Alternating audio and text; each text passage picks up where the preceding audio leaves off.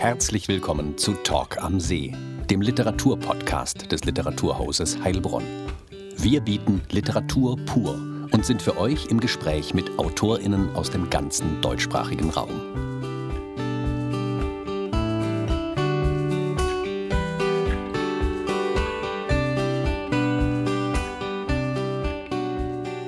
Viel Spaß bei Talk am See. Heute mit Christine Langer. Christine Langer, 1966 in Ulm geboren, ist Chefredakteurin der Literaturzeitschrift Konzepte. Sie veröffentlicht ihre Gedichte regelmäßig in Anthologien, Zeitschriften und Zeitungen. Unter anderem FAZ, Jahrbuch der Lyrik, Akzente, Allmende, das Gedicht. Ihre letzten vier Gedichtbände erschienen bei Klöpfer und Meyer. Lichtrisse 2007, Findelgesichter 2010, Jazz in den Wolken 2015 und Körperalphabet 2018. Mit ihrem von der Kritik hochgelobten Lyrikband Ein Vogelruf trägt Fensterlicht war sie im September 2022 zu Gast im Literaturhaus Heilbronn. Im Gespräch mit Dr. Inka Knittel erklärte Christine Langer unter anderem, warum sie ihre Gedichte als offene Gebilde bezeichnet. Das Gespräch führte Dr. Inka Knittel. Ja, herzlich willkommen zu einer weiteren Folge Talk am See. Heute mit Christine Langer, einer großartigen Lyrikerin. Ihr neuestes Buch heißt, ihr neuester Gedichtband, Ein Vogelruf trägt Fensterlicht. Das ähm, sagt schon ganz viel zu der Art und Weise, sie schreiben, womit sie sich beschäftigen. Lyrik als sinnliches Erleben, als Erleben mit allen Sinnen. Ich habe natürlich ein bisschen auf ihrer Homepage gespickelt und würde gerne als erstes fragen nach ihrer Inspiration. Sie haben viele kleine Bilder, Bildausschnitte von Pferdeohren, von Gesichtern, Augen, Blüten, Blättern. Ähm, was sind Ihre Inspirationen für Ihre Gedichte?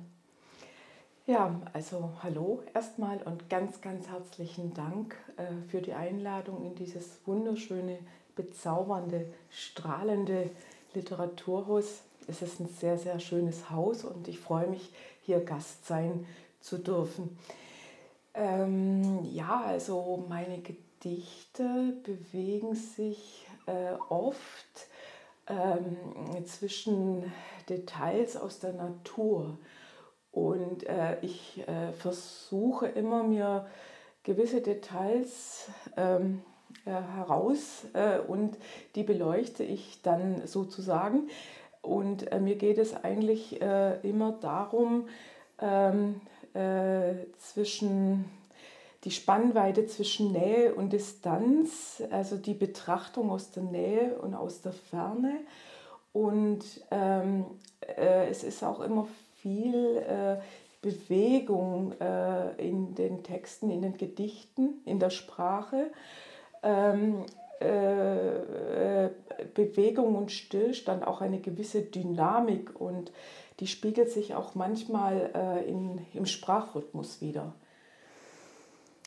Da würde ich gerne gleich ähm, anschließen.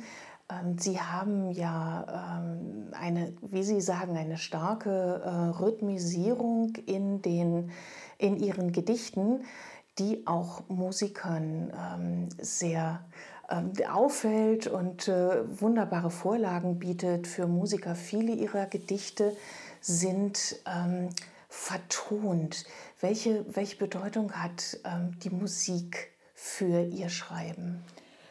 Ähm, also ähm, ich liebe Musik, aber ich kann jetzt nicht sagen, dass die Musik für mein Schreiben äh, Bedeutung hat. Also der, der Schreibprozess äh, findet ohne Musik statt und es gibt äh, Wochen und Monate, äh, in denen ich auch nicht äh, viel Musik höre. Ähm, aber der, der Rhythmus in den Gedichten, in der Sprache selbst, äh, der ist mir extrem wichtig. Also das hat sich einfach so ergeben, dass ähm, ich auch mit dem, mit dem Rhythmus in der Sprache arbeite. Und äh, ich kann mich erinnern an eine Lesung in den 90er Jahren, also ist schon länger her, äh, einmal im Podium im Ulmer Theater. Und das war eine Lesung, äh, die habe ich komplett frei ähm, vorgetragen sozusagen. Ich hatte also kein Papier dabei, kein Manuskript, kein Buch. Und es war damals eine Situation, ähm, dass ich die Gedichte von selbst auswendig konnte, natürlich auch ein bisschen wegen dem, aufgrund des Sprachrhythmus. Und äh, ich habe also die, Gedicht, äh, die Gedichte, die Lesung dann komplett freigehalten. Ähm, ich weiß jetzt nicht, ob das äh, dazu gehört. Es ist ja eigentlich keine äh, konkrete Antwort auf Ihre Frage, denn äh, jetzt im Moment, augenblicklich kann ich die Gedichte jetzt, äh, die meisten nicht mehr auswendig. Aber es ist einfach, das zeigt halt, dass ich sehr ähm, äh, mich mit der Sprache verbinde. Also die, ich bin in der Sprache, die Sprache ist in mir. Und da bin ich dann so weit drin, dass ich äh, auch im Schreibprozess mir selbst die Gedichte immer wieder, die Zeilen, mhm. die Verse äh, äh, vor, äh, vor, dem inneren Auge vorlese und höre und ähm, den Rhythmus überprüfe. Also Sie schreiben tatsächlich auch hörend. Ähm, also es ist so, dass ich es nicht akustisch vorlese, sondern eigentlich im Stillen, aber im innerlich im, im, Ja, genau, ja. Spannend. Ähm, gerade zu Ihrer, ähm, also praktisch dichterischen, zu Ihrer poetischen Praxis. Sie haben gerade schon so ein bisschen ähm, angedeutet, wie Sie schreiben, wie entstehen die Gedichte, also diese Inspirationsquellen, die, über die wir gerade schon gesprochen haben. Machen Sie sich dann Notizen wie so eine Art Steinbruch von Notaten oder schreiben Sie in ihrer engen Verbindung mit der Natur dann auch tatsächlich in der Natur? Wie entstehen Ihre Gedichte? Also Schreiben in der Natur äh, ist schon vorgekommen, äh, ist aber äh, nicht die Regel.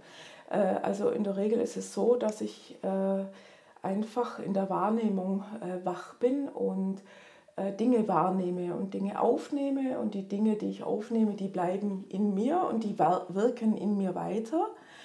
Und manchmal sind es Details, die ich aufnehme, äh, die mich so sehr berühren und, und ähm, die, die mich so sehr beschäftigen, dass ich die dann ausarbeite zu einem Gedicht. Und äh, also als Anlass, mir genügt manchmal nur ein Augenblick, ein Detail, ein Bruchteil einer Wahrnehmung. Und dieser Moment, äh, diesen Moment halte ich fest, fest und diesen Moment äh, baue ich aus. Aus diesem Moment spanne ich ein Gedicht, ein, ein, einen Vers, ein, verschiedene Strophen, ein Gedicht und ähm, das überarbeite ich dann ständig und äh, forme es, äh, bis ich sagen kann, so jetzt äh, ist das Gedicht weitgehend äh, fertig und ähm, ich kann es dann in meinen, meine Vorlage äh, meiner, meiner neuen Texte aufnehmen und es ist aber so, dass ich die neuen Gedichte alle natürlich abspeichere in einer Datei, aber dann, wenn Wochen oder Monate ver vergangen sind, äh, werde ich die Gedichte immer noch stark überarbeiten. Mhm. Also dann erlauben Sie mir eine ganz fast naive Frage.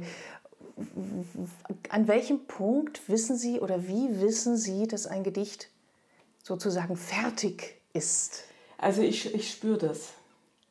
Ich spüre das. Also ich spüre es, beim Entstehungsprozess, äh, wenn das Gedicht fertig ist, also mit, den, mit, ähm, mit der Entwicklung, die das Gedicht genommen hat. Und wenn es dann die Entwicklung hat, den Spannungsbogen, der muss aber nicht, äh, Spannungsbogen, der muss nicht sich au, äh, auflösen, sondern der kann auch ähm, ähm, ungelöst in der, in, in, in, ähm, stehen bleiben, also unerwartet enden.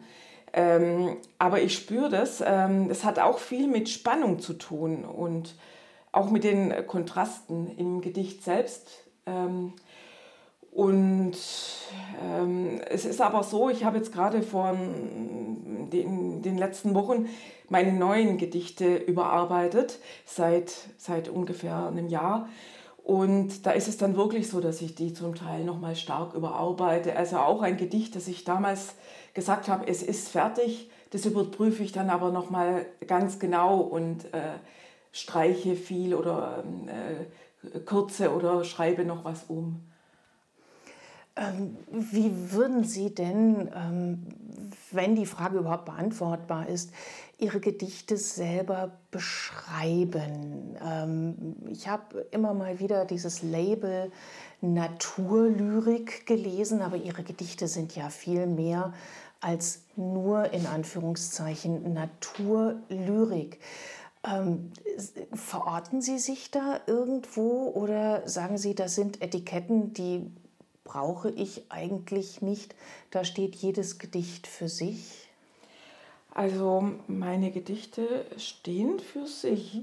Äh, die Etiketten brauche ich nicht.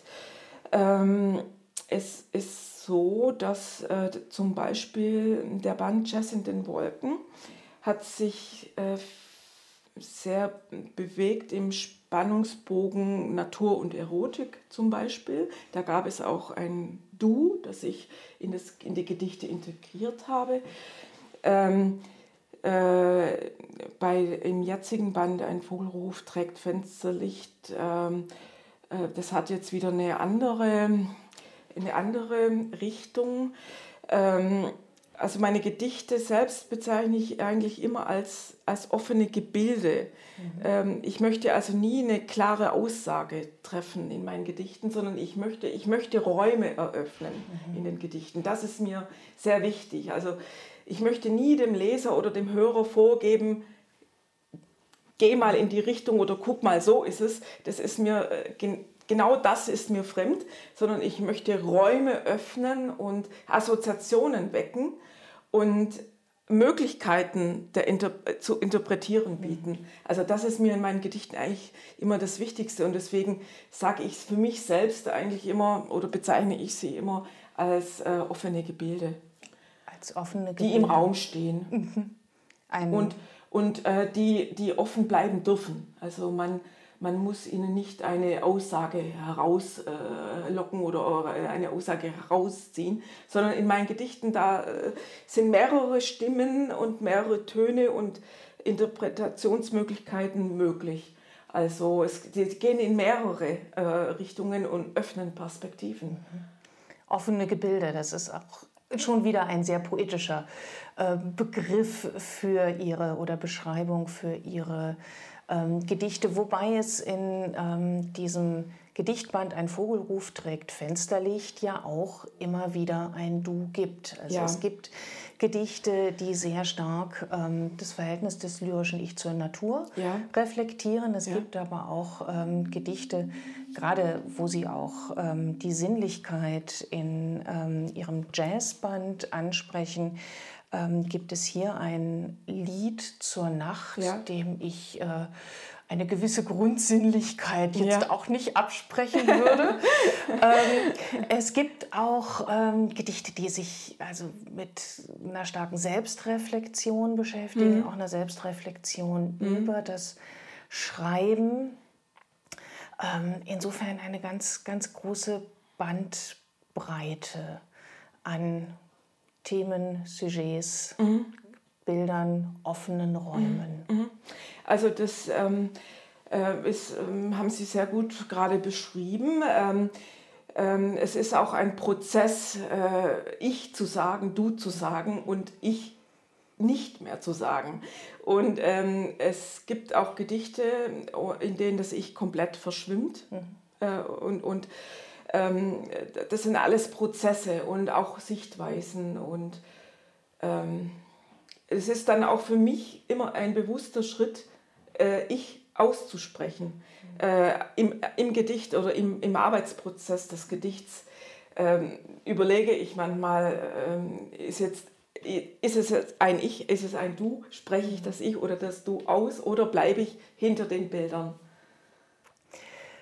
Ähm, ja, bleibe ich hinter den Bildern. Ähm, Sie find, also abgesehen davon, dass es gar kein Gegensatz sein muss, äh, ich zu sagen und starke Bilder zu verwenden, das ähm, zeigen ja Ihre Gedichte auch in, in Reinform. Ähm, mir sind ein paar, ähm, also neben den Bäumen, die ja eine große Bedeutung für sie haben als Motiv und den Gräsern, ähm, ist mir das Motiv des Fensters ähm, besonders aufgefallen. Und äh, das Fenster ist nicht nur der Ort, der Räume öffnet, schließen kann, Räume verbindet, Grenze darstellt zwischen innen und außen, aber auch den Durchblick von innen nach außen, von außen nach innen und die Verbindung von Raum und Natur ähm, ermöglicht. Mhm. Ähm, liege ich da, da das, einigermaßen das richtig? hätte ich jetzt gerade nicht besser beschreiben können. Äh, das ist so. Ähm, das Fenster bietet die Möglichkeit zu schauen, wahrzunehmen, ähm, Neues zu finden. Und es bietet aber auch die Möglichkeit, äh, es äh, zu verschließen. Mhm. Es ist ja immer ein Spiel der Möglichkeiten. Genau. Und ähm, das, das, Spiel der Möglichkeiten, das ist wichtig in meinen Gedichten, äh, auch im Schreibprozess. Ähm, weil äh, oftmals ist es ja so, wenn ich beginne mit einem Gedicht, weiß ich ja noch nicht, in welche Richtung äh, es jetzt geht. Also ich entwickle es. Mhm. Das heißt, Sie haben tatsächlich diese Spannung des Augenblicks oder diese, diesen Bruchteil einer Wahrnehmung, wie Sie vorhin formuliert haben, und ähm, daraus spannen sie ähm, die Motivik, die ja. großartige Bildlichkeit ihrer, ihrer Gedichte. Also ich, ich komponiere das, das Gedicht oder forme es. Ähm, und äh, ja, also da weiß ich manchmal noch nicht, in welche Richtung es geht. Und da spielen ja auch verschiedene Überlegungen dann äh, mit rein in, bei der Ausarbeitung. Mhm. Denn also diese äh, Interpretationsräume, ähm, die sie dann bieten, ähm, die perpetuieren sich teilweise bis ins Unendliche, als ob man in einen Spiegel guckt und man hat hinter sich auch einen Spiegel. Und dann sieht man das Spiegelbild des Spiegelbilds des Spiegelbilds, wie in, ins Gras schreiben, dass äh, die neuen Schatten in die Schatten wachsen. Ähm, überhaupt dieses ähm, Spiel, Sie haben es am Anfang gesagt, mit Gegensätzen, mit Sichtbarkeit, Unsichtbarkeit, mit Licht und Schatten, ähm, das eröffnet ja auch ähm, durchaus eine Interpretationsmöglichkeit ins, ins Transzendente.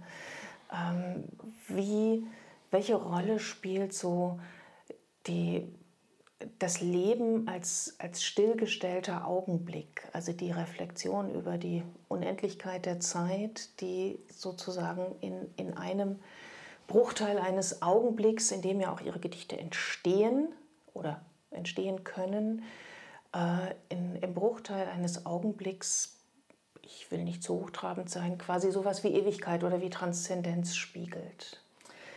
Ist das zu weit gegriffen, dieser offene oder ähm, sozusagen das menschliche transzendierende Rahmen? Ähm, ich denke, das, was Sie gerade beschrieben haben, finde ich im Kleinen. Mhm. Und, und das Kleine ist Teil des Ganzen. Mhm. Und das finde ich eben die, auch eine, immer eine schöne Erkenntnis oder ein, ein schönes Beispiel, das einfach immer wieder äh, zu prüfen und, und zu belegen, dass es so ist. Mhm. Dass, im, dass das, der Teil, äh, das Teil eben des Ganzen ist. Also die, ich habe vorhin nicht gewagt zu sagen, ähm, Sie überarbeiten die Gedichte ähm, so oft wie Goethe in seiner klassischen Zeit. Aber ähm, im Prinzip ist es ja auch ähm, dieser, dieser transzendente Rahmen. Ich habe, ähm, bevor ich gerne noch den äh, Rahmen etwas weiten würde auf die Künste allgemein, ähm, noch eine Frage, die vielleicht schon wieder zu sehr in Richtung Ordnungskriterien geht. Ähm, ihre Traumnuancen ähm, sind ja, weiß nicht, ob ich das so richtig sehe, vielleicht so etwas wie der, der Kern Ihres Gedichtbandes. Ähm, ich habe versucht, ähm, die Bedeutung dieser fünf ähm, Kapitel herauszufinden. Habe mir überlegt, Kapitel 1 ähm, setzt sich vielleicht mit ähm, der, der Endlichkeit äh, am meisten auseinander. Ähm, Kapitel 3, ähm, ähm, das Ich und das Du, die Auseinandersetzung mit der Körperlichkeit. Kapitel 5, diese Übungen im poetischen Sprechen, also dann die eigentlichen Traumnuancen. Ähm, gehe ich dazu rational vor im Sinne von die, die Motti, die dann am Anfang stehen, geben eine Interpretation vor? Oder wie, wie haben Sie diesen Band geordnet? Also, äh, Sie haben gerade gemeint, dass der, die Traumnuancen der Kern des, des Bandes darstellen. Ja. Und das finde ich interessant, denn ich selbst habe immer für mich äh, gedacht, äh, dass die Traumnuancen sind eigentlich das Herzstück des Bandes. das freut mich ja sehr, dass ja, ich das so ähm, wahrgenommen habe. Es war so, dass äh, im, im, bei der Entstehung des Bandes ähm, äh, die Traumnuancen mir sehr wichtig waren. Und dann habe ich bei der Komposition des Gedichtbandes dann eben äh, beschlossen, dass die äh, im, im, äh, als letztes Kapitel erscheinen. Und dann habe ich auch irgendwann mal bei den Traumnuancen im Zyklus habe ich gesagt, Schluss jetzt, das war's, mhm. die 40 Teile. Und ähm, dann habe ich die anderen Gedichte drumherum sortiert, beziehungsweise um, um den Zyklus oder der Zyklus ist dann der Abschluss des Bandes. Ähm, aber es war dann auch für mich so ein, ein, ein, Prozess zu sagen, das war oder das ist jetzt der Traumnuancenzyklus. Und dann habe ich also meine, dann habe ich mich wieder geöffnet für andere, für lose stehende Gedichte. Mhm. Und ähm, ja, also die, äh, die einzelnen Kapitel äh, haben sie auch ganz gut äh, charakterisiert. Und ähm, manche der Titel oder der Kapitel waren auch Teile früherer Gedichte, die ich dann eben mhm. äh, so gekürzt oder verformt habe, dass es dann eben noch, nur diese, diese Zwischentitel übrig geblieben ist. Okay. Und ähm, ja. Vielen Dank. Ach, das freut mich, dass ich da doch ähm, so ein bisschen ähm, eine Ahnung hatte von dem ähm, von der Gesamtstruktur, beziehungsweise dass eben diese Struktur auch durchsichtig wird durch die Zusammenstellung der einzelnen Gedichte. Ähm, gerade die Traumnuancen, aber nicht nur, beziehen sich ja auch auf ähm, Intertexte. Also sie mhm. zitieren Strophen von Hebbel, Fontane, von ähm, Hölderlin. Ähm, also dieses Verhältnis Text-Texte, äh, die Intertextualität in ihren Gedichten, wie wichtig ist die Literatur für ihr Schreiben? Ähm, also äh, äh, jeder Dichter wird ja von Literatur begleitet und ähm, es gab oder gibt für mich äh, Dichter, die mich sehr viel begleitet haben, die mich zum Teil vielleicht auch geprägt haben, die ich auch sehr intensiv gelesen habe. Ähm, es ist aber so, dass ähm, ich denke, die Gedichte können auch ohne die Bezüge mhm. stehen bleiben, beziehungsweise ähm, brauchen die nicht unbedingt. Aber ich habe also ein paar Zitate mit eingewebt und das ist dann natürlich klar, dass ich das dann kenntlich mache. Ja, ganz herzlichen Dank für diese anregende Unterhaltung. Ich freue mich sehr, dass äh, wir dieses Gespräch miteinander führen durften. Vielen Dank. Ich danke auch und ich bin gespannt auf den Abend. Das war Talk am See, der Literaturpodcast des Literaturhauses Heilbronn. Wenn euch die Folge gefallen hat, dann abonniert den Podcast ganz einfach auf Spotify oder überall, wo es Podcasts gibt. Mehr Informationen findet ihr auf unserer Homepage www.literaturhaus-heilbronn.de slash podcast.